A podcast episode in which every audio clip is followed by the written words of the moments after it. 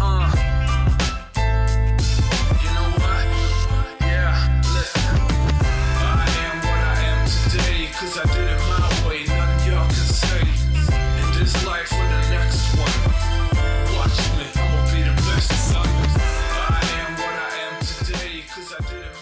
Hey guys, what's up? It's Danny Brown with The Deal. Want to thank you for listening to the first couple episodes here. Also, want to introduce a new segment every week. I want to talk about what's going on in my life, uh, what's going on in deals in my life. Obviously, deals are what I do every day and putting deals together, and every client looks for a deal.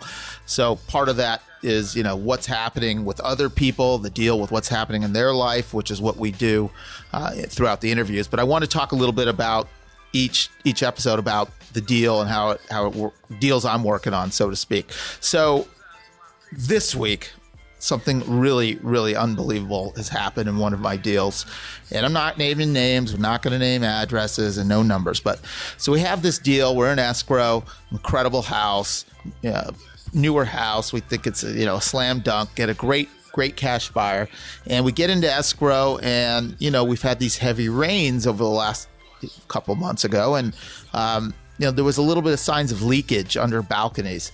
So it ends up that through extensive, extensive uh, in- inspections and digging, it's uh, the balconies need tons of work. They need to be rebuilt, re- reissued. There's mold, there's dry rot, there's this, there's that.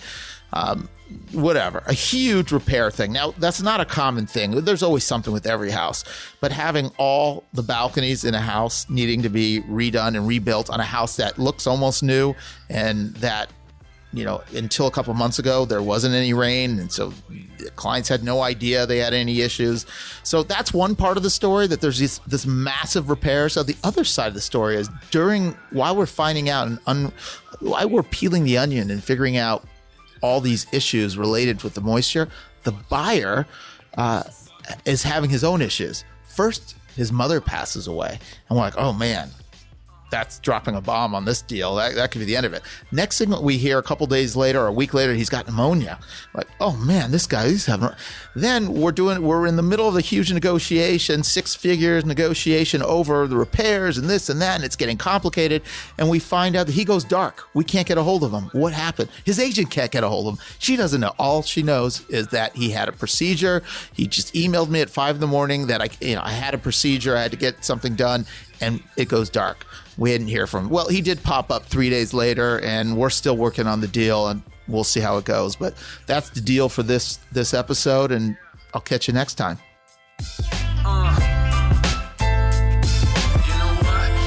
Yeah, listen. I am what I am today, cause I did it my way, nothing y'all can say. In this life or the next one.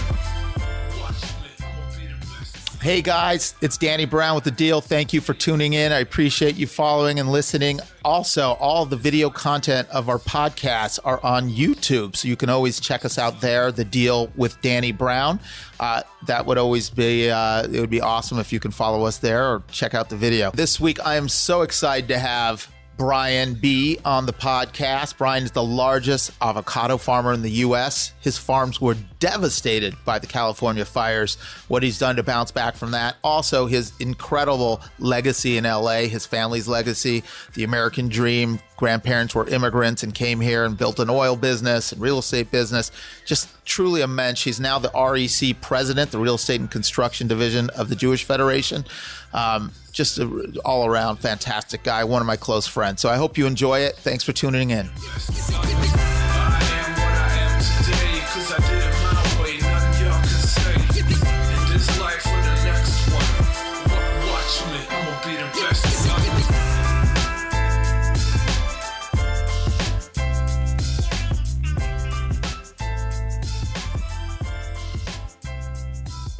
First, I just want to introduce you and say hello. Thank you.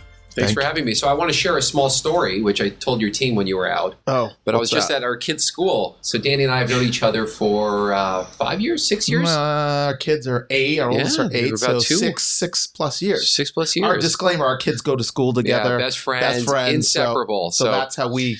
so I saw your met son in each the other. hallway, and I, he said, "What are you doing here?" And I said, "Actually, I'm going to uh, your dad's office to do his Nice. podcast." And he goes, "That is so cool. Will you say something about me?" So I want a little shout out to Henry Brown over there. Shout out to, Jo- uh, and then I got a shout out to George. I saw George too. He gave me a nice Antoinez. fist bump. so speaking of, so our kids go to Oh, Sinai. I should say Jack, Akiba. Jack too. So they all they all Uh, Say get hi, mentioned shout here. out to Jack. So Sinai Kiva Higher Institution of Learning, and of course Powerhouse Sports School. powerhouse. Well, now may- now maybe that not the the Brown latter. kids are there. Now that the Brown kids, now that Georgie is there, we have a shot to uh, In the compete Jewish for the leagues. conference. Yeah, what league are we? Are I we think the, the, are uh, we the, the, uh, yeshiva conference? The conservative and up, uh, or it's Jewish. like the religious West Association. But with Georgia, we have some hope to bringing Sinai to glory. Uh, I love it. But I don't know. We'll see Uh-huh. the how that glory years goes. are back. um, anyway, great to see you. Wanted to kind of start from the beginning. Why don't you kind of get into where you grew up, um, where you grew up, how you grew up, where you went to school, and then how you got into the career of real estate, and then specifically from there, how you jumped into the niche of ag farming. Yeah, which is a pretty pretty unusual path. But uh, I grew up here, probably about a mile from where we sit now. Uh, went to Elrodale for nine years. and ended up my going- wife went to El Rodeo. Yeah, yeah, shit. We, uh, I've known her family for a long time, and uh, after that, I went to Harvard Westlake. Then I went back to school in New York, and when I was studying, I was actually an English major. In No. college, you went to school in New York? Yeah, yeah. NYU or I was Columbia? at Columbia. Yeah. I was English major, love writing, and uh, you know, at that time, I was really interested in kind of pursuing a career as a writer. But uh, You Screenwriter, book writer, what type of writing? uh, I've always been interested in, in book writing. Actually, I wrote a book uh, while I was in college on my grandparents' history. Oh, that's and it was kind of a fascinating. fascinating venture. And I'm kind of exploring the idea of uh, getting back and, and, and writing again. Well, that is fascinating because that's one of the things I wanted to get into. I know your family has an incredibly long legacy in LA and history in LA. I'm talking turn of the century LA, old world LA with dirt roads. Um, so that is something I wanted to get into, and Well, yeah, this so is a I'll- good I'll- segue I'll use it as into a that. segue. So you know, my family's pretty interesting. They have very different backgrounds on both sides. Uh, my dad's side has been here for I think my son is sixth generation Angelino, Six which is generations. pretty rare, especially for you know the Jewish community. There's not Yeah. a lot of us, but um, let's see. It was my great great great grandfather, I think, who was a uh, rabbi over in Boyle Heights. get out of here. Yeah. So and this is is this eight, late 1800s or early 1900s? yeah, probably uh, mid 1800s. Yeah, late so 1800s. East LA Boyle Heights. For those of you that don't know, it, it, it now that Be Real took it over. Before Cypress Hill was in East LA, it was like a Yeah. very Jewish It's a very Jewish uh, community yeah, with exactly. temples and this and that. Now it's Be Real and Cypress Hill It's took, changed a took little it bit. over. But uh, yes, that's on my, my dad's side. And my mom's side, uh, my mom is actually an immigrant to this country. She came to Romania in 1958. Uh, her parents were Holocaust survivors. They were stuck behind the Iron Curtain in communist Romania. So your And- mom was born in yeah, Romania. she's born in Romania. I didn't know along that. with my aunt Judy. I assumed she was born here. Yeah, so they, they came as immigrants, didn't speak a word of English, That's didn't so know funny. I anybody. would have never figured. I mean, they are so not.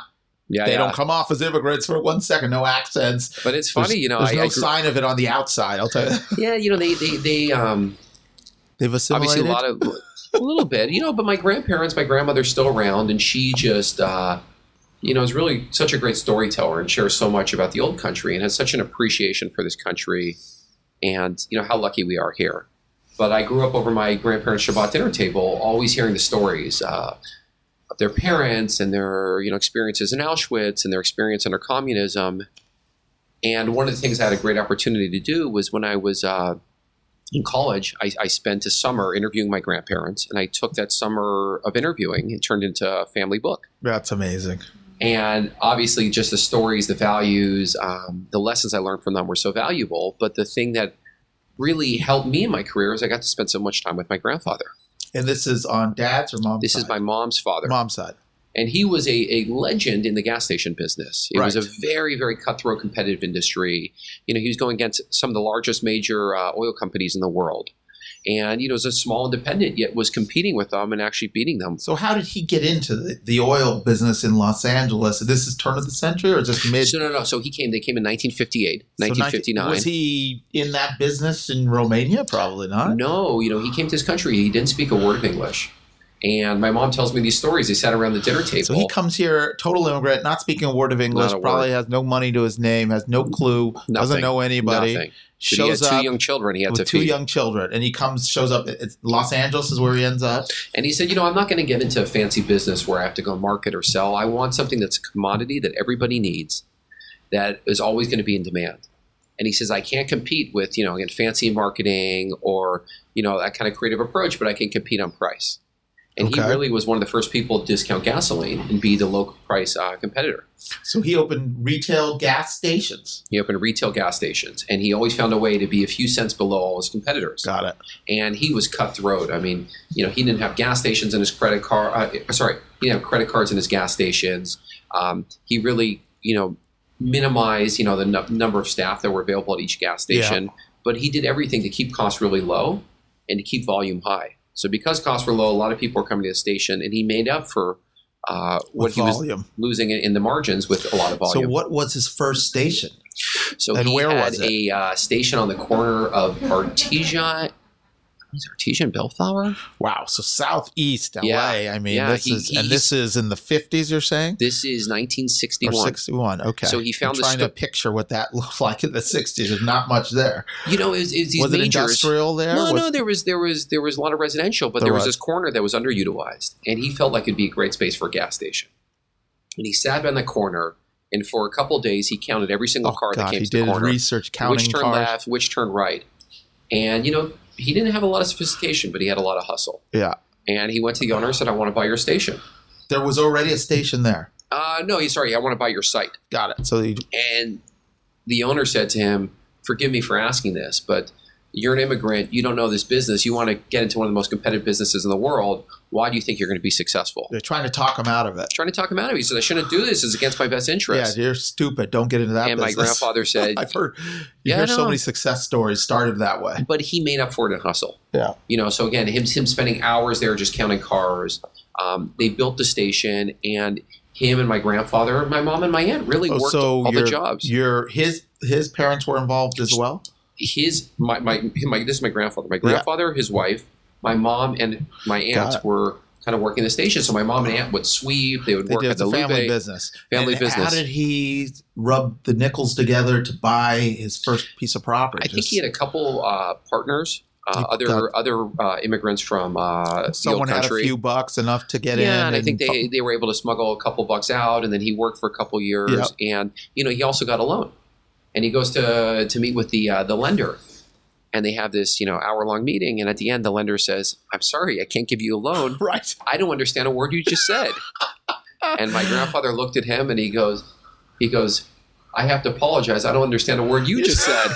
He goes, I find your accent very strong. And the guy started laughing. But, you know, the lender kind of looked around the house and saw that my grandmother was so meticulous in terms of how she paid bills and Right. just knew that this family really wanted it. And he took a flyer on them. Yeah, So they had this first first that paid station. off. Yeah, they had this first station, and they struggled. You know, the first guy they hired to run the station with them uh, turned out to be an alcoholic and was Oh, great. going to the bathroom during breaks and getting drunk on vodka. yeah, And my grandfather fired him, and my grandmother drinking the was profits. drif- drinking the profits. but my grandmother was terrified. She said, "You know, So Ted, this what are we was a going to do without scary this guy? startup. All your eggs in one basket situation. All your eggs in one basket." How are we going to make this work? The whole family's working there, hustling, and You know, it's something a lesson I've learned in business, and I try to pass on to my son and others. But when you don't have an option to fail, it's a good you know, motivation. The only the only path forward, you figure it out, and they have a bunch of obstacles. You know, they fired this guy who was running the station. They had a lot of difficulties along the way, but they just worked and they worked and they worked. They actually worked so hard that my grandfather uh, one day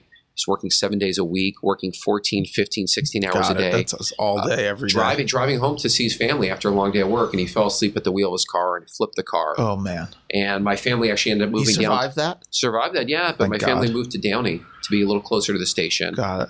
and uh, so your family was in Downey, down, down to Downey. And, then, and you know, so how many years did it take for them to feel like okay, now we got a real business, and it's not just scrambling to survive? you know it's and hard start when you, to expand from there, I assume. when you get chased out of your home in the middle of the night by the nazis when you get arrested by the communists you know you have this constant fear because you For know how sure. bad things can How get could you not? and my grandfather he passed away i think he was 95 Wow. i think until the day he died he still had that fear God. uh, you know it was never enough for him uh, you know he's a wonderfully generous man and he loved so deeply but i think he was always really afraid and he always felt like i need to do more i need to do more i need to do more because he wanted to protect all of us yeah. and i think that's what really drove him and what made him so successful Yeah. So how many years did it take him to really start scaling this business from one one shop on Artesia one, to one became two, and then three, and I think that took uh, you know a good four or five years, and then you know, then there were some acquisitions and some mergers and some other other big deals. He was always a real visionary, Yeah, sounds like um, it. But what I think is so relevant to our conversation is when I was interviewing him, I said, Grandpa, how did you have the foresight to get into the gas station business? Yeah. And he started laughing. He says, I was never really in the gas station business. He goes, I was in the real estate business. He goes, I wanted to buy some of the best corners in yeah. LA. Like McDonald's was in the real estate Yeah. business. He says, but you know, you can't just go buy real estate and sit on land forever. You need Because to have you some need cash flow. income. Yeah. So I needed to find a business that I could put on top of it that had good cash flow. And what he did, which was so, uh, really, I want to say brilliant in his self. You know, he never went to college, didn't get to graduate to high school No. because of the, school of life, of the war. the best school. He had this idea. He said, if I have all this volume and I can get longer supply contracts from my suppliers, I can have all this extend, credit extended to me. So when a normal gas gasoline supplier would may, maybe extending $100,000 worth of gasoline, his volume might be a million dollars. And because he would work these extended terms, instead of 30 days to pay, he would have 60 or even 90 days. He would have all this float. And he used that float from them, all this credit that he Yeah. had provided him, all that cash that was in his bank account to go out and buy new stations. So and the he was business just kept growing parlaying and growing and parlaying growing. rolling it into it. and he always had he always had a vision always had a vision he said um, you know some point these gas stations are going to become strip centers at some point they're going to become office buildings uh, triple net fast food restaurants uh, So he had the vision of down the road, this is going to evolve into other types of real estate producing income. And and then he bought didn't it take him long then. Well, maybe it did to get from Downey to West Side. Yeah, I and, mean, he uh, was move everywhere. The family there.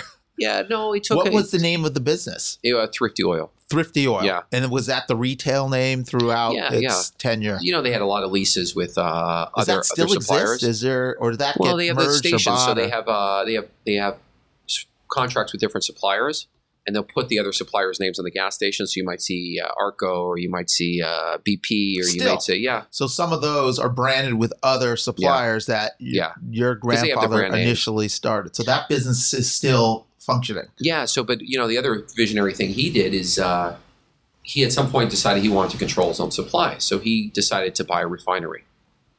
And uh, Does that mean drilling or is that refining? so what after happens is you, know, you drill in Saudi Arabia. There is drilling in Texas, in, in wherever Los it is, Angeles, yeah, and it comes everywhere. into the refinery, and then they're they're refining it, taking Got the it. crude oil, So and that's turning the it to second step, so to Yeah. speak, and then from there they would take it directly to their stations, and that retailers. allowed him to cut out a lot of the intermediaries. the middleman. Yeah, But uh, I think more important than my grandfather, who always really deeply believed in the land, he uh, he really, really, really felt that this refinery long term was not going to be a refinery, but was going to be something else. And, and over time, he shut down the refinery and turned it into big industrial development, got it. which is really now in the heart of LA. And And now It's- exploding. I mean, industrial Oh, that it's- asset it's been a class great- now great in business this for him cycle is and really the family. has really had momentum and velocity with all the creative office and just the, the industrial and the, the Amazon effect with everyone needing industrial storage and et Yeah. cetera, et cetera. And yeah, I'll It's gi- I'll really been and I'll give a lot of credit to my dad and uncles. Um, my grandfather always was a visionary about acquiring land, but they really looked at this piece of land and they looked at a lot of different concepts. But ultimately, they were a step ahead of the curve. This was the 1990s, and Yeah. they thought that best in class industrial was going to have a place to stay in urban infill, and Got they it. built things with hot, bigger ce- ceiling higher clears, and ceilings and open yeah, you know, and concrete floors. bigger and- truck uh, loading docks, and, and really state of the art Amazing. Mm-hmm. kind of construction. So. So that's one side of the family, Mhm. oil business. And then there's your dad's side of the business. They were also real estate people, or what was there? When did they Yeah, get to LA? Yeah, What- there was um, you know, obviously different branches from there, but one of my uh, family relatives, uh, this is actually kind of a great story. His uh, his brother was going to be sent to America. They were living in Poland, yeah, and they had no money, and the pogroms were hitting, meaning there was Right. a lot of anti-Semitism in Europe. they had to leave that, get out of them. And that happened with my family too from Yeah. Poland. Yeah, they saved the family saved all their money and bought a single boat ticket for this Joe, my great grandfather's older brother. One And ticket One ticket. That's all they could and afford. steerage. and they went to the the, the, the, the dock and they said to my great grandfather's brother, Good luck, you're going to America, you know, you'll figure it out. Yeah. And he was terrified. He was sixteen years old and he Wow. says, I can't do it. and he refused to get on that boat. And the boat was loading and they had this ticket, their life savings in this ticket. And they turned to my great grandfather, who's I think fourteen years old, if even that. And they pinned the ticket to him and said, Good luck. And they shipped him to America. and it was him. And he got went on the- his own. Not a word of English. I don't think he had Nothing. a dollar in his pocket. I don't even know if he knew anybody here. But you know, I think he came to this new land and, and he hustled, showed up at Ellis Island and scrambled and figured it out. scrambled. Yeah, scrambled. Crap, So what, what a concept Yeah. to think about that. Wrap your so head he around. actually um, so I, I know i said my my great great grandfather was a rabbi in boyle heights yeah, um, that's my dad's dad's dad this is my dad's mom's dad got it. and uh, so then So he's all here he's works he ends up working in the mines i think he was in the midwest somewhere i think in minnesota and you know we have some very vague records and you know a guy's 14 15 years old Got it. scrambling to make it work and um, back then it was tough to get citizenship but if you pledged and joined the u.s army they'd give you citizenship Got it. so in world war one he uh, Sign him up. signed up to join the military, and he gets a round tr- uh, round trip uh, train ticket over to L.A., where he's going to be stationed to, to guard the Pacific uh, Pacific borders. And at the end of the war, they gave him his citizenship, they gave him his return ticket, and they said, "Good luck." And he sold that return ticket, took the couple bucks that he had instead, and Yeah. used it to start investing in real estate Wow. he started bu uh, renting these old hotels that were downtown. You know, renting the rooms on a, on a monthly basis, and then he would sublet them out on kind of a, a He was daily at basis. WeWork he before was at WeWork. WeWork before WeWork. He was Airbnb before Airbnb. He was, Holy crap. Are you serious? and uh, you know, of course, started making money, and that cash flow allowed him to start buying buildings. And an interesting story: Olympic Boulevard. Um, there was a big talk that for the 1932 Olympics, they were going to expand Olympic and condemn a lot of buildings, and a lot of owners were expecting that to happen imminently yeah. and uh, they emptied their buildings. And he said, "Well, if your buildings are empty, can I uh, sublet them?" So he started. And he and he Making sublet them. money And off instead them. of taking a couple years, I think it took uh, many many years. I think some of them were never even condemned, and he made a fortune in that time. So wow. so I kind of had real estate in my blood from both sides. Sounds like it. A lot Yeah. of real estate. That's uh, unbelievable history. It's a great business, the real estate business. I mean, you know, we learn a lot of lessons, you know, growing up with fam- our families, but you know, my family's always been a big believer in the value of land. You know, a lot of these uh, adages are cliche almost to a point, but Mhm. you know, they always said location, location, location. that cliche couldn't be more true. you know, they say don't sell 'em. You know, my, my, my grandfather always told me Hold forever. hold things, buy great land, and sit on it. Yeah. Right? Uh, stretch and try to buy quality. I mean, these are kind of lessons I that were love really it. important. Don't over lever yourself.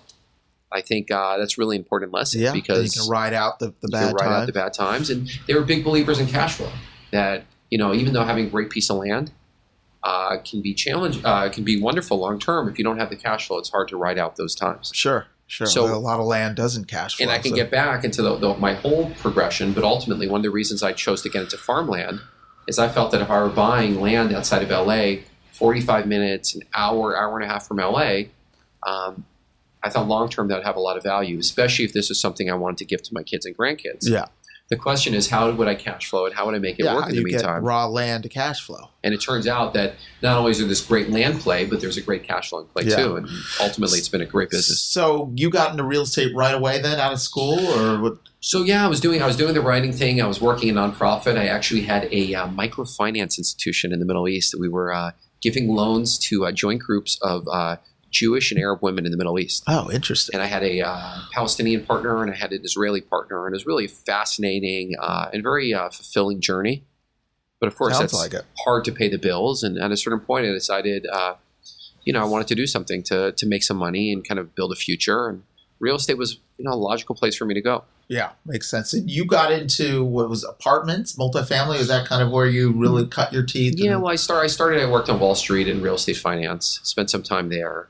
Then after that, I came here. I worked for a wonderful firm, George Smith Partners. Yep, I of worked for course. Michael Hackman for a while. Steve Bram is that George Smith? yeah, Fabulous Steve. guy. Steve is fantastic. I just actually talked to him uh, last night. Oh, He's been How's a he mentor doing? and a friend and love him. Love wonderful Steve. guy.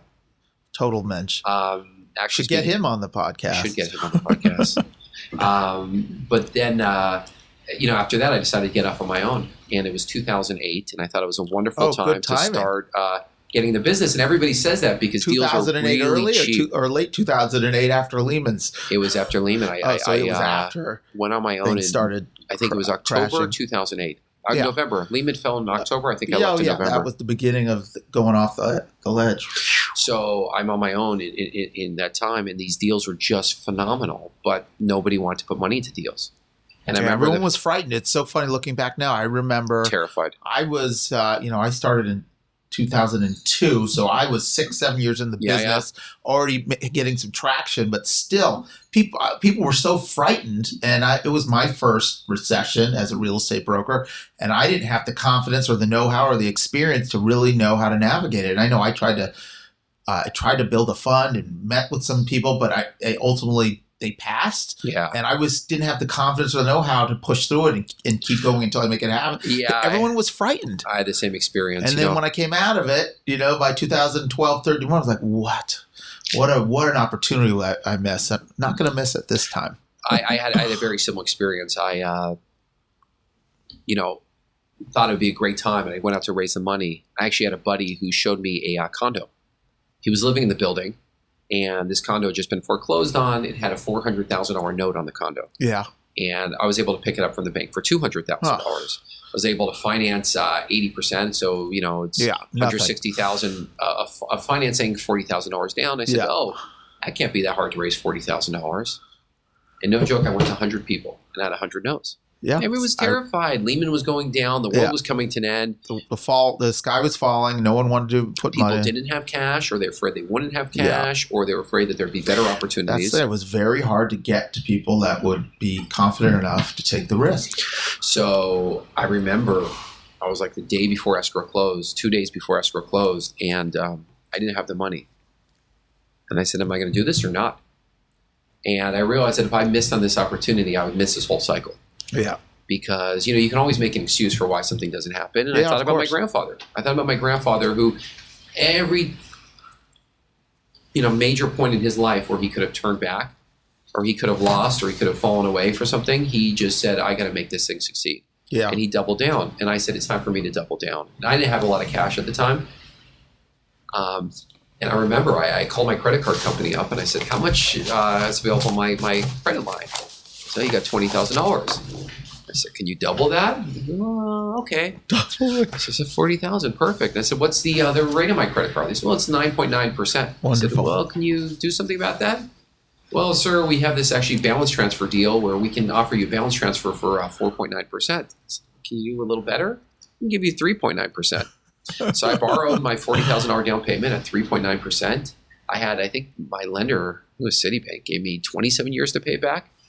And uh, yeah, that was my down payment, and that was how I got in the game. So That I was bought your a first three bedroom deal. condo in uh, Tarzana. Tarzana. Nice. Got it fixed up, put in, I think, uh, Beautiful Tarzana. yeah, linoleum or vinyl, vinyl hardwood flooring. Uh, fixed up the kitchen a little bit and They leased cleaned out. it up Yeah, and and got you a, leased it. yeah, I got a nice return on it. It wasn't a home run by any means. Yeah, but you're in the game. I remember I was like so excited. I got my first check, you know, and then by the time I paid the mortgage and everything, I had like twenty three bucks left Right. over, and I'm like, okay, great. You know, I can 23. buy myself you're a positive. sandwich, You're in the black. and uh, I was really lo- feeling good about this. Yeah. And then like after two months, like there was a major the uh, air conditioning system went out. I had spent like four thousand dollars to replace it, and I was like, oh, this is this is tough business because. Uh, you know, you you know the cash flow is minimal at first, and there's always these expenses that pop up. But Sure. I felt like long term, this is something I could do again and again and again. It was so, repeatable, and you so I could tied scale up it. Uh, next deal. I tied up an eight unit in Hollywood. So you went big. You went from Tarzana Yeah. condo. I, to I went from one eight unit to eight units. units, and I Big went job. from two hundred thousand dollars to a million dollars. Yeah. And so this time, instead of a, a forty thousand dollar check, I had a four hundred thousand dollar check Yeah. to write, and I know Yeah. I need to raise the money. And I called those hundred people, and they said, "Well, what's your experience?" And I said, "Look, I've done it now. I've kind of proven it out, and I think I can show you a good deal. I think Yeah. I can get you eight percent of your money." Yeah. And um, a And lot how of them, was the, the reception this, that Mm, time around? I think 90, Someone- 94 people said no. But like uh, six yeses. just keep calling. I said, I'm going to keep calling until I raise the money. Yeah. And So uh, you got it done. got it done, you know, end up, you know, which was always a very important lesson for me is you under promise and over deliver. For sure. And, you For know, sure. I, I I knew that I thought I could do better than this, but I didn't want to tell people I could do more. Yeah, 100%. It was You're also like- hard, you know, people, you know, they look at these deals and say, well, in three years, we're going to flip it and we're going to make all this money. And I didn't know where the market was going.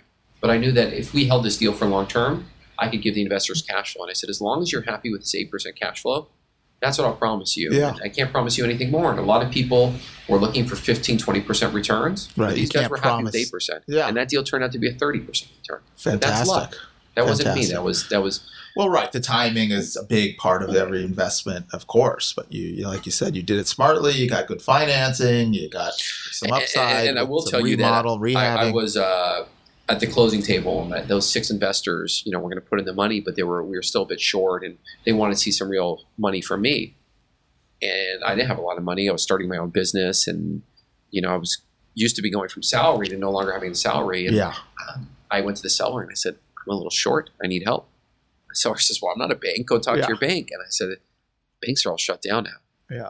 I said, If you So lend me did money, he. you pick the interest rate. And he ended up charging me 18%. And I borrowed, I think, like $30,000 from him.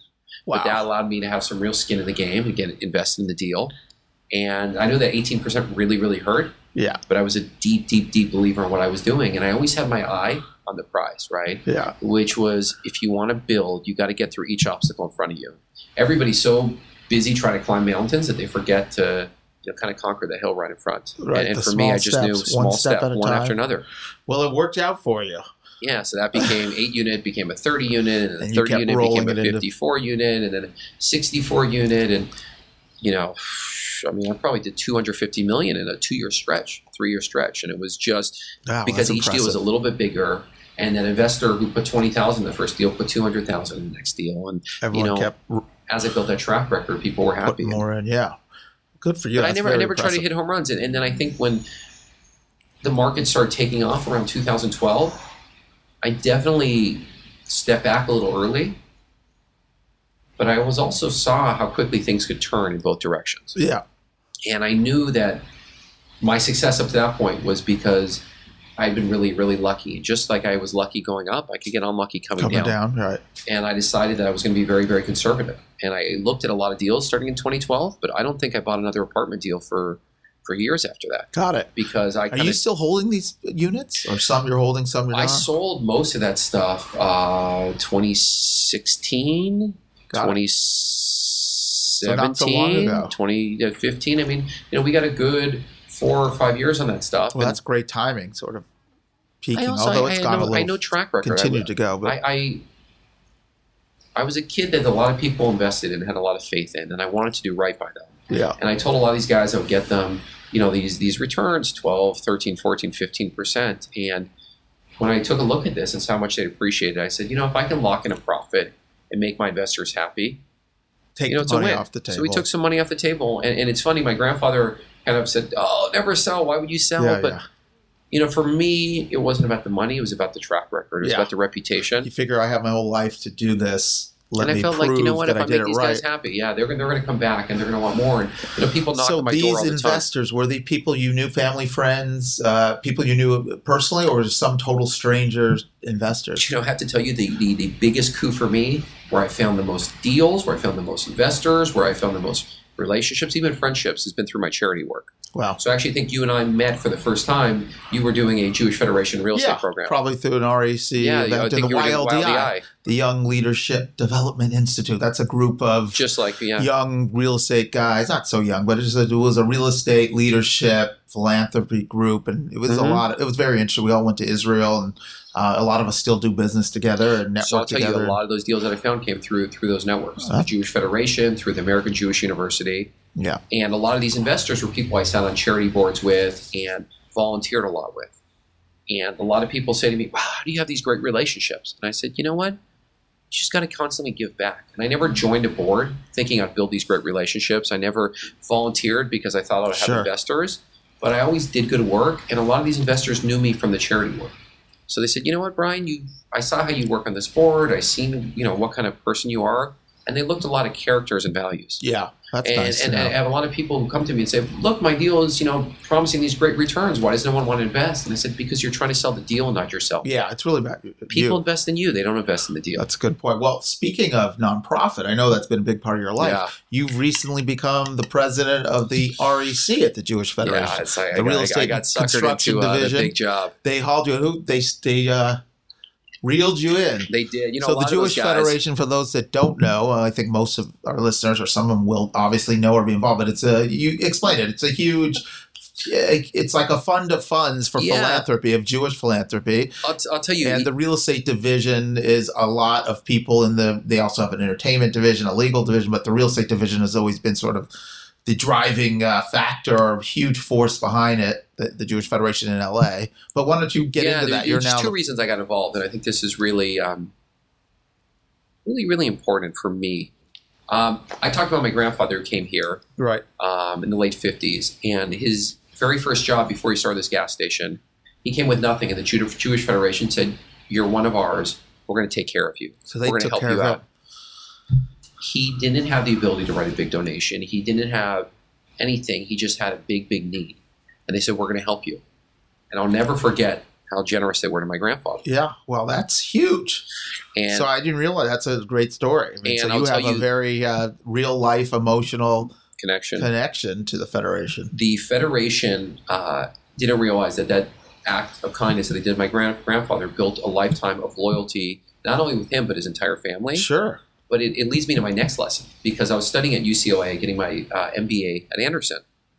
And I had this professor, a guy who you know well, I think, uh, a guy named Ken Cahan. Yeah, of course. Um, Ken was Cahan. my neighbor and still is my oh, neighbor. that's right. That's right. Yeah, There's he's right another there. guy I need to get on the podcast. Yeah, he's great. doing I incredible love things. Ken. I love California Ken. Landmark is sort of leading the way with multifamily He's and modern unbelievable. multifamily, and they- they're doing incredible work. Ken uh, Ken uh, was my professor at UCLA, and I, I heard him. s- You know, I was sitting in the back of the class, and there's 60 students, and I come up to him after, which is something I advise all young people. Is, you know, go up and talk to somebody. Don't just sit there. I said to him, I said, I've been so inspired by what you're doing. I'd love to pick your brain. Can I buy you a cup of coffee? Can I buy you lunch? Yeah. And Ken started laughing and said, Actually, I know your family. I've had a long relationship with your uncle, and I know your Got your it. grandparents were friends with my parents, but he said, I would love to sit down with you. And I said, Ken, I'm graduating from business school. I want to become, I want to get involved in real estate. What can I do? And he said, You have to promise me that when I tell you something, that you're going to you're gonna do it. And he goes, You're going to push back and you're going to argue, but I'm telling you long term it's going to be good for you. And he picked up the phone and he called someone from the Jewish Federation. And he said, Brian wants to join the real estate and construction division cabinet.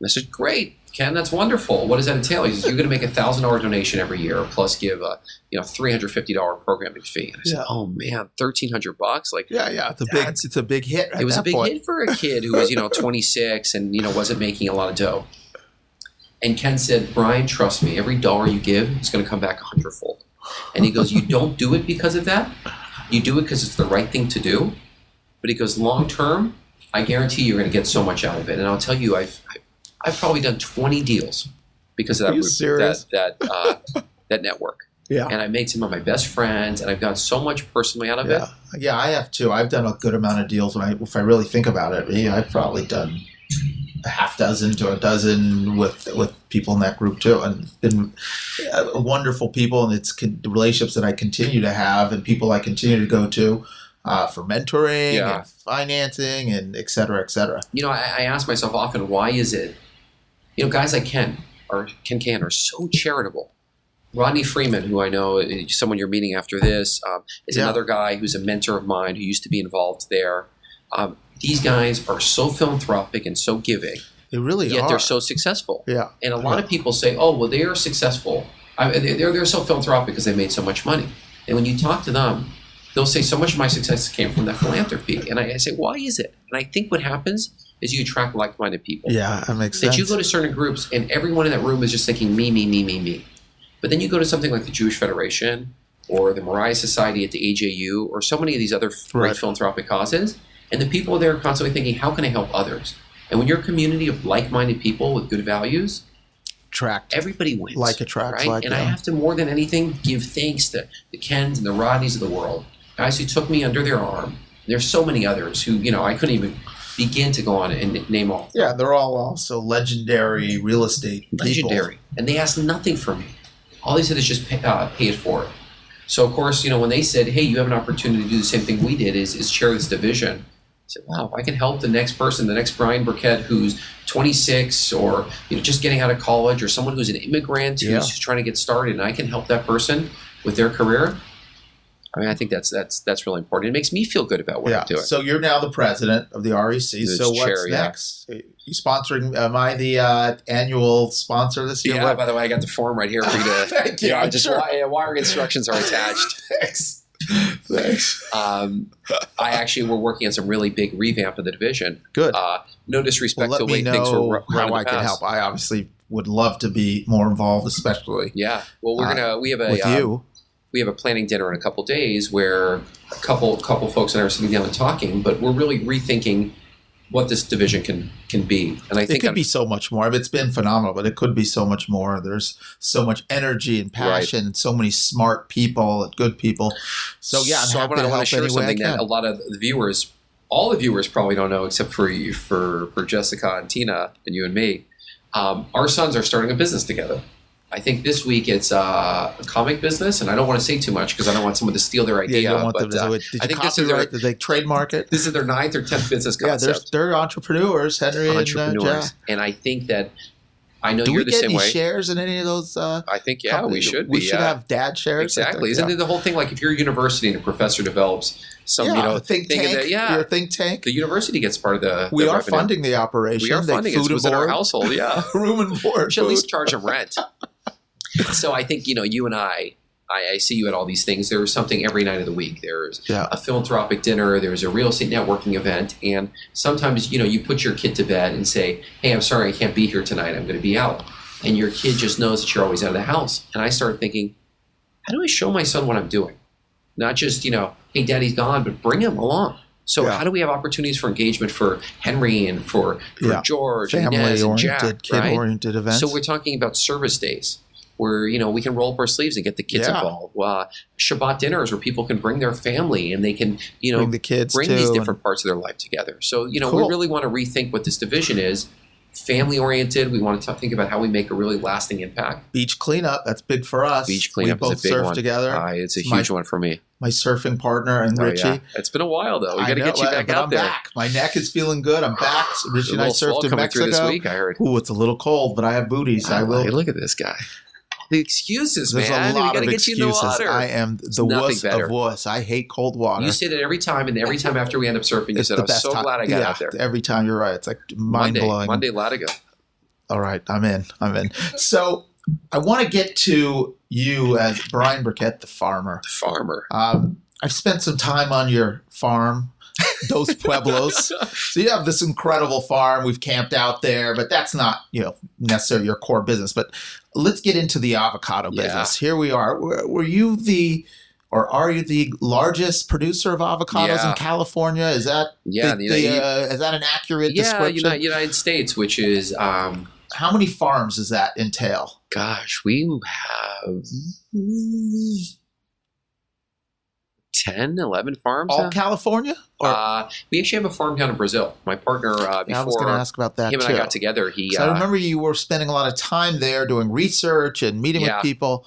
my Well- partner's always been a real visionary. He's a fourth generation avocado farmer. Jamie, Jamie, right? So he came from Jamie Johnson. farming, is- farming, farming, and you Deep, came deep, from many deep. generations of real estate, Yeah.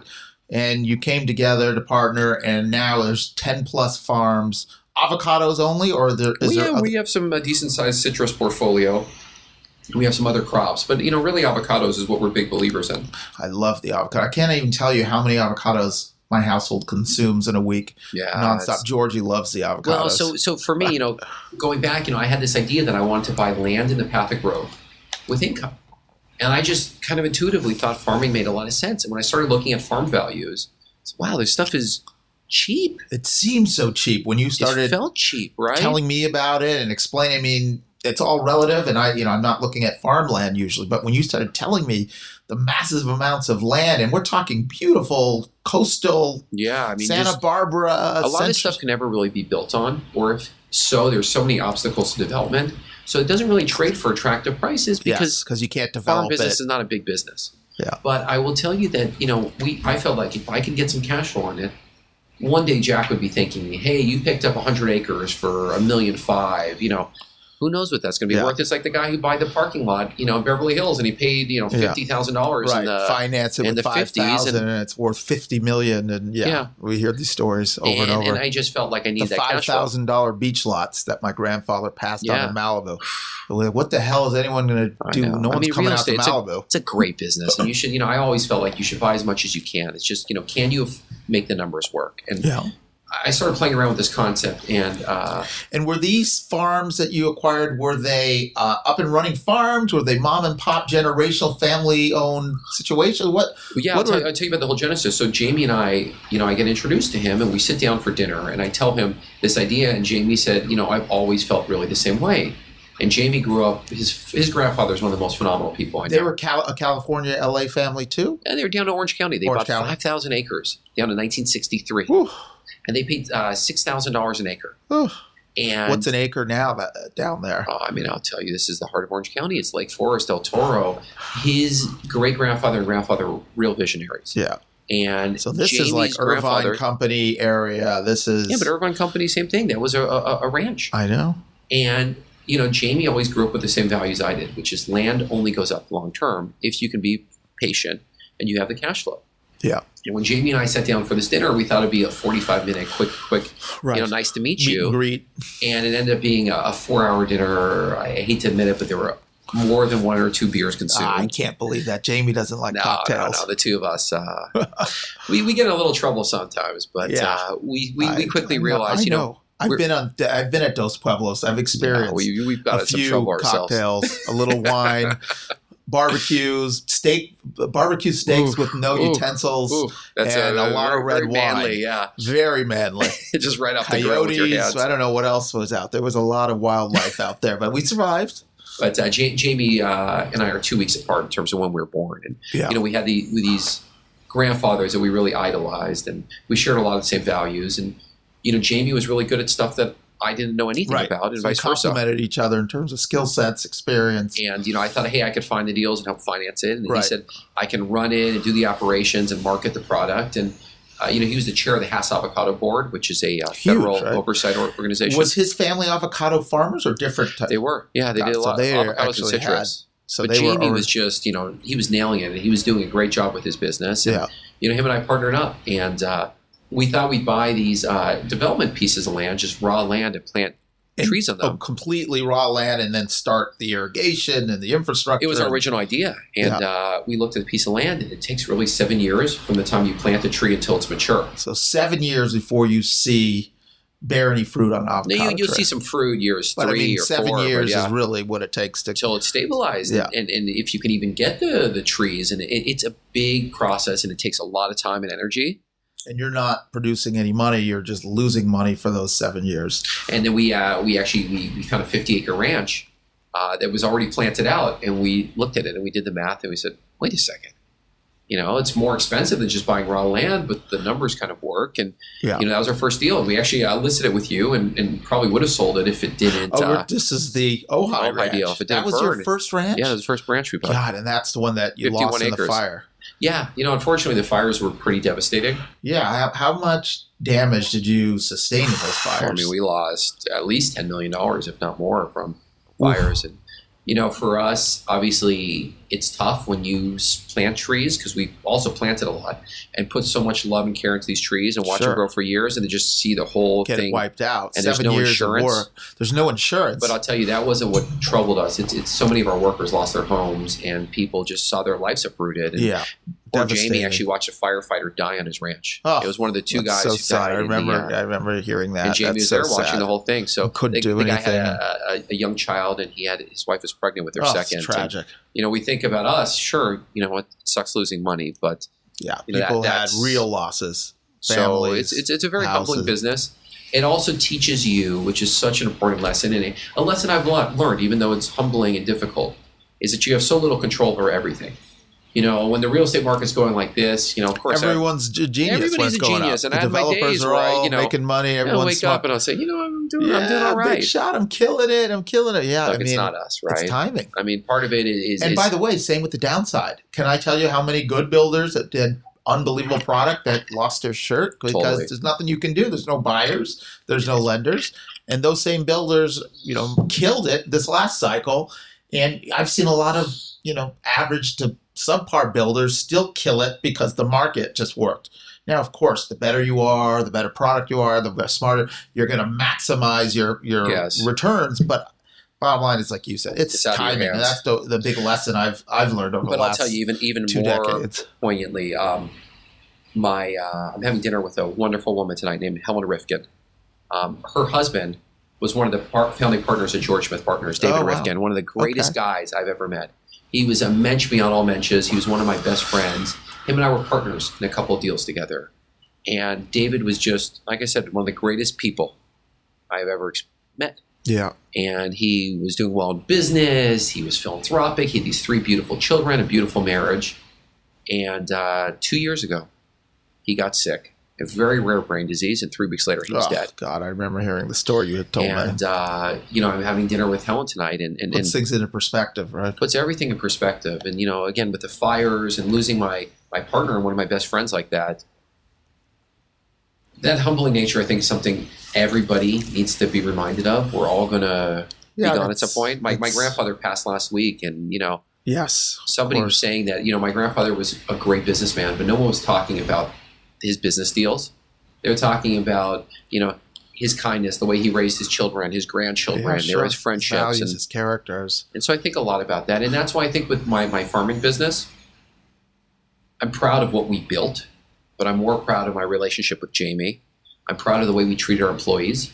I'm proud of the way uh, we treated the land. Mhm. Um, I'm proud of the camaraderie that we had. And that to me was the most important thing. Ja- Jamie recently came to me and you know he has an opportunity to take this business really to the next level, right. doing some stuff vertically integrating, marketing. Um, Yeah. And Jamie's really going to take that business and run with it Yeah. and I'm, good. I'm taking a, a step back from that, but I'm just really proud of that partnership and that friendship. yeah. And more than anything, it's not the deals that we did together; it's that friendship that we built. Yeah. And This that will was, always you stay with started, us. what was your first deal? How many years ago? It, was, it hasn't been that long. Well, Jamie and I would see it was 2014. Yeah. yeah, so it's in been five, five years. years, you've built this. It's pretty, pretty yeah, impressive. yeah, yeah. So th- that's interesting. Are you now transitioning into other businesses, other real estate niches? What are you focusing on now? I know you've been in this farming. Are you still going to focus on farming? And It's funny, you know, when you when you get used to doing something a certain way, you know, closing deal after deal after deal. You know, I told you in those initial two years when I was doing multifamily, I was closing a deal a month. I mean, it was just one deal after another, and each one was bigger. And then Yeah. the farming, we were just. I mean, I think we closed s- seven deals our first year together. yeah, I mean, we were just, you know, and you see these deals, and, and you're used to it. And I'm a deal junkie. yeah, yeah. And yeah part the of me wants to adrenaline, just the go excitement of the deal. Yeah, and part of myself has to part of the thing I have to keep reminding myself is just be patient. It will come when it comes. Recently, uh, David Rifkin, his his widow, and I bought a property along with an, another great guy, Omer, who was one of our partners. We bought a small apartment building together Mm-hmm. over in uh, in Glassell Park. It was actually it. Danny. You East side. inspired me. You and I went and visited Ron. Oh and, uh, yes, Frogtown. Robert's uh, project out there in Frogtown. And Yeah, I yeah. uh, found a project, you know, half a mile away we from had there. charcoal lemonade and Yeah. uh, organic tacos. Yeah, I yeah, think yeah. we had that was And, uh, unbelievable. Salazar. Salazar. And I was that like, place. what a cool neighborhood. And I saw this little 16 unit deal, and, and me and, and, you know, a couple of us bought this deal just, uh, How was- just ourselves. How was Gonin's deal? Is that all leased out now? yeah, I think he's doing great there. I'm sure Frogtown had just exploded. The whole east side of Glassell. so, but I'm Park, trying to be Frogtown, patient when, when Those things come fields, up. It's just Yeah, exploded. those neighborhoods are, are, are super cool. Problem is the prices have also Yeah, kind of it's caught adjusted. up. It's not it's no longer the the sleeper anymore, but it- it's phenomenal what's happened. Do you there. ever see, you ever see this Warren Buffett documentary? Uh, Uh, Which one? Becoming Warren, becoming, Becoming Warren, becoming, yes. Buffett. Yeah, it's phenomenal. It's an HBO documentary, Yeah. and it's one of the greatest things I, I've watched. And By the way, have you seen Momentum Generation? Speaking of documentaries, no, it's that, it's the that North surfing. Shore surfing with Kelly Slater's group. You got to see that too. I'm in. Really? Yeah, I know. It's unbelievable. I want to surf that more importantly. Yeah. Maybe, maybe we can do a. a oh, a you want to trip. go to the ranch? Yeah, you let's wanna do go to it. Kelly's ranch? Yeah. Speaking of you, he, you are a rancher. I am a rancher. Can you One get us rancher or on? another. Can you make a call I and have a get couple Kelly? buddies who If you're surfed it. listening, Kelly Slater, can you hook us Yeah, up? yeah, Kelly. we Kelly, got some please. good guys that want to come we'll, to the ranch. We'll pay you in avocados. Yeah, we'll bring a lot of avocados. But uh, this, this documentary is great. Warren Buffett has a picture of, of uh, Ted Williams, one of the greatest, hitters in hitter baseball. in baseball yeah. history. Last man to hit 400. yeah, exactly. Boston Red Sox. Uh, 406. You a Red Sox fan? Boston Strong. Oh man, Oh yeah. my brother-in-law Keith is a uh, huge Red Sox fan, and, but uh, Ted Williams is one of the special ones. And there's this um, thing that shows his, uh, you know, the strike zone. Yes. and shows where he he's hitting. And he Right. says, you know, That's he a hits famous here. strike zone with each ball high, low, inside, outside, and his average, Average. of each where the where the location and he is. said, and he hits in a sweet spot. He's batting, you know, five, six hundred. He's swinging here. He's you know two hundred or hundred. Yes. I He love said- that. And the thing in the investing business, we're in the no called strikes business, right? So in baseball, pitcher throws one right down the middle. You don't swing. It's a strike, right? Yep. In this business, if one goes down the middle and you don't swing, you wait for the next one, the next one, the next one. Right. And what he says is, That's smart. You got to say Nice no a lot analogy. more than you say yes. I've always, you know, and Danny, this is, you know, big tribute to you, but a great broker like you, right, can show a client a lot of opportunities. yeah. And I know some people who are out there looking, but they haven't built that relationship with a broker. And I said, get that relationship with a broker and let them start showing you stuff. Yeah. Because even if it's not the right one, Yeah, it's you're educating educating, you. yourself on the market and make offers. Yeah, you're refining your taste and what Uh, Look, you may, want you may disagree because this is a, a pain for you, but I always felt like it never hurts to put in an offer. And I'll tell you, there's a lot of times where a deal, someone wanted $10 million. And I said, hey, I can afford to pay eight. And sometimes they said, oh, you're out of your mind. No way. Yeah. And I said, this is why I can afford to pay eight. This is why I wanted an eight, and I'll be there. And I waited and I waited and waited. Waited and it I've gotten out those and they came deals. back to you. And I and I always felt like you just got to look at a lot of deals and just be really really patient. And right now that's hard for me because I want to buy more stuff. I love to buy another building in Northeast LA in Glassell Yeah, Park, but in like you Frogtown. said, it's a tough time to buy now.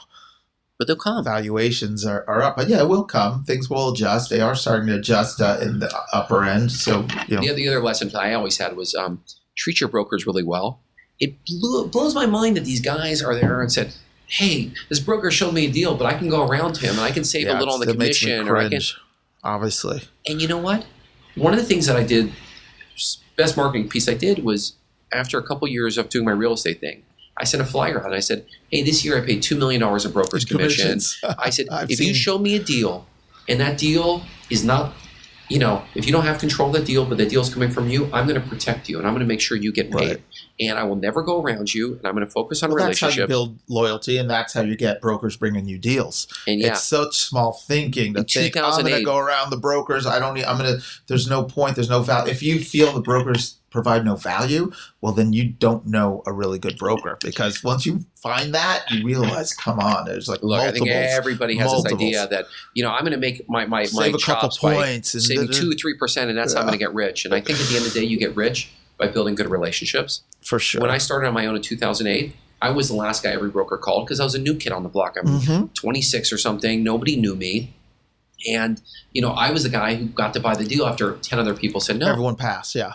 And luckily, it was a time there weren't a lot of buyers. But then when people started flooding the market, it went from me being the only bidder to there being 10 bidders. But guess who got the first phone call? You had guess who, when relationship. all things were equal, who the broker advocated Of course. And, of and to course. me, that was one of the best things I did was to invest in You're those going to be brokers. loyal to those people that are loyal to you. And I mean, I've been fortunate that most of my clients have been very loyal and I've built my business on it. And I, you know, look, I've had plenty, we all have had plenty of those times where people go around you, you get burned. That's just the nature of the business, cost of doing business. But for the most part, you eliminate those distractions and you just, your radar has to be good. To, hey, if you don't want to work with order, that's fine. I'm not going to focus on this. but Let it's me not focus just your on all the other relationship with people. your client; it's also your relationship with the other brokers. Of course. So when there's a broker on the other side of the table that's probably the biggest thing. and they have a relationship with you, I can't tell You you, can how talk many deals straight. I get because of that. Because oh, there's ten offers, but you reputation know what? is so important. We've done deals. I know how you do things. I know No, what you're no, telling me is straightforward. Of course, relationships are huge, and I know so many people that try to go direct and like I've been looking for two years and I get outbid. I'm like, hey, you have no relationship. You have no chance.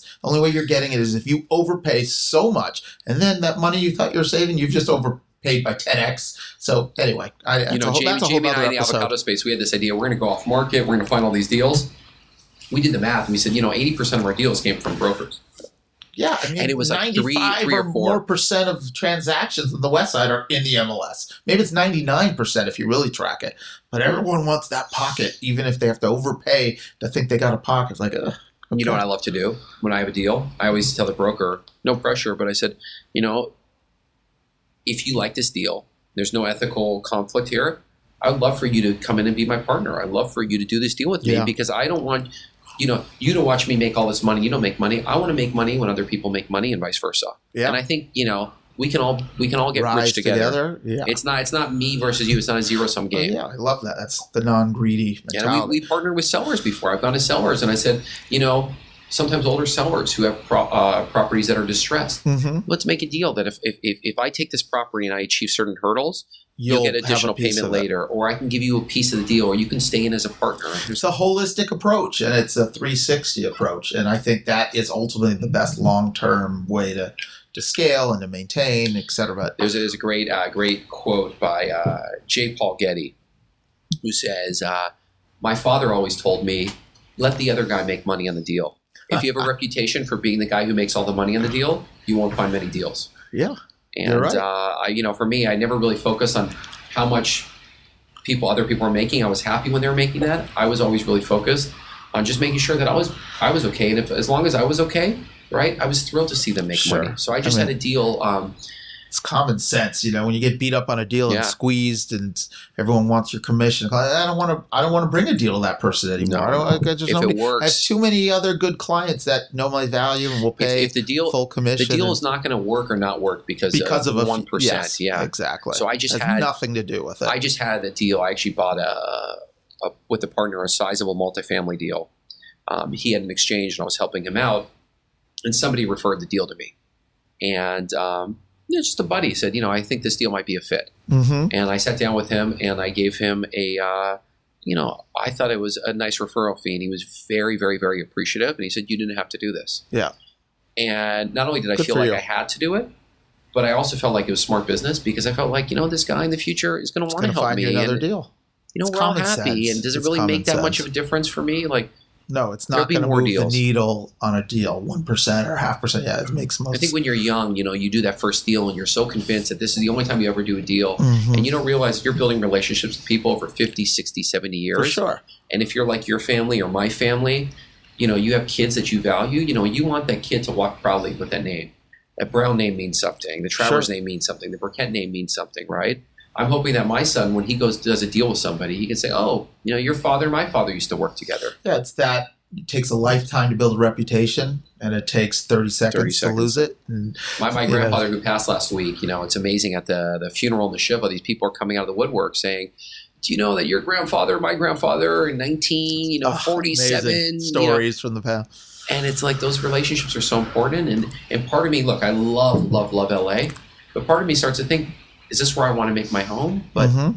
when I think about my grandfather and great grandfather and the people who came generations before me, you. they worked really hard to build that Well, where else reputation. could we go? We talk about this all the time with Jessica. It's where can you surf and Oh, get I a already nice know. house? I already know, man. I get, these- this, some of this farmland is so good. where? We get a nice piece of farmland on the coast. Great In surf. California, yeah, Central yeah. coast? Oh, I love. Yeah, I love the Central coast. But you still have pro- uh, state tax and all the No, you still uh, got- you still got the problems California with issues California, yeah. that you're going to be dealing with. But I guess it's much cheaper land. no, that's that's that's always been for me. Like I love where our ranches up in Dos Pueblos, Yeah. Goleta, Gaviota Coast. I mean, that to I mean, me is it's just God's country. It is God's country. It's stunning up there. So, what's next? What's next adventure for you? You got any fun trips planned? You got any I always surf got trips? fun, I always got fun trips. I'm I taking know. Jack to Israel this summer. Oh, I'm hoping. awesome. I said, Jack, what do you want to do this summer? He says, I want to see where our people are from.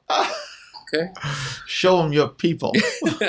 so doing that, uh, trying to make it down to uh, Mexico for Baja for spring break. To do oh, a you little were surfing. mentioning that. Yeah, Are you, you gave going me to a surf break. I K38 think I'm gonna check it out. uh, and road near Rosarita? Oh man, there's so Yeah. many spots. I That'd haven't be been. fun. God, I probably haven't surfed down there in 15, 20, probably 20 years or Some more. good tacos, some good surfing, oh, you can just surf all day, and yeah, that's and gonna then be a lot of uh, fun. yeah, they got a lot of trips going uh, to Aspen this summer, doing some uh, Jewish leadership stuff, and then doing uh, there's this great trail out there, the five uh, five peak loop.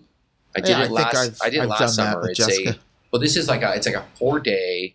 Oh no, Like- that's not Yeah, the loop yeah. we did. Big we didn't packs do it on. for. We don't. You do a lot of this I love multi-day that. camping, multi-day. Yeah, I went getting all off alone, the grid. off the grid, all That's solo. why I call you the most interesting man in the world. I, I mean, love it out you're there. surfing in Mexico and Baja. You're walk. You're going That's off my- the grid that's- and that's- I camping. love being outdoors. You're That's, camping for so what? Didn't you do something where you were camping? Was it a last somewhere freezing? yeah, Where you yeah. were uh, you were telling me about? it. I was like, why would you do that to I'll, I'll yourself? tell you this story. it was This is a was great it one. Alaska or just North Pole? I don't know what it was, but it We, sounded um, awful. It was just it was just me and my cousin. We had the two of us and a Yeah, guy. you invited me to this. I'm like, are you kidding me? Invi- I don't want to. he drops us off in a seaplane, and there's this one valley that he's flown over but never explored. He says, "I don't think another human's ever stepped foot in this And valley." it's It's, what what part of the world is it? uh, out in Alaska. It is Alaska. Yeah, yeah, it's near Denali National Park.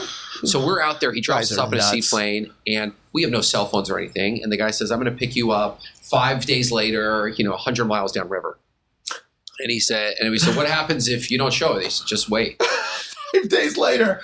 And so we had these uh, 70 pound packs on. So you're And we're stuffed with walking all through, your it's food. like the tundra. And it's really, but we had these, um, this is it snowing and freezing kind of thing.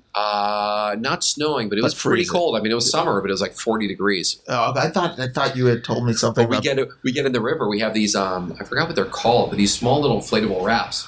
And whenever the brush would get too thick that we couldn't hike, we just get in and go down these class five rapids. And uh, it got gnarly.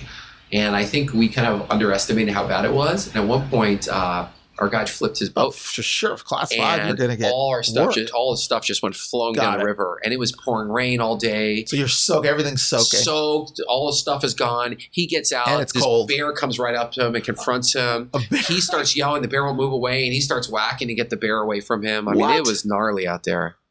My this is, and this is what you do for fun. So yeah, you know what? It it, it uh, Yeah, that's I- why I, I gotta didn't get go. my head That's checked. exactly why I have I gotta no get my interest in head going on any of those trips. we can at least get you surfing in the uh, Uh, surfing I'm in. sixty-seven degree water. Yeah, well, if I could get 68 or above, better. But I'll go in 58. Yeah, no, I, I so love the are we outdoors. gonna go to Latigo then? I'm in. yeah, I'd love to do that. All right, We get Richie, come join us. we'll get Richie. All right, we'll end it there. Thank you Awesome. so much. Thanks for I'm so having me. fired up that we got to spend I some love you, time man. together You're on one a of the good Friday ones. afternoon. Love you too, brother. And uh, you know we'll we'll be in Dos Pueblos soon Yeah, and uh, either Dos Pueblos or Latigo. And I think we have dinner tomorrow. So Oh, uh, even better. even See better, you my at dinner man. tomorrow. I love you, man. Good to see you. Thanks for having me. Thank you. Yeah. Uh.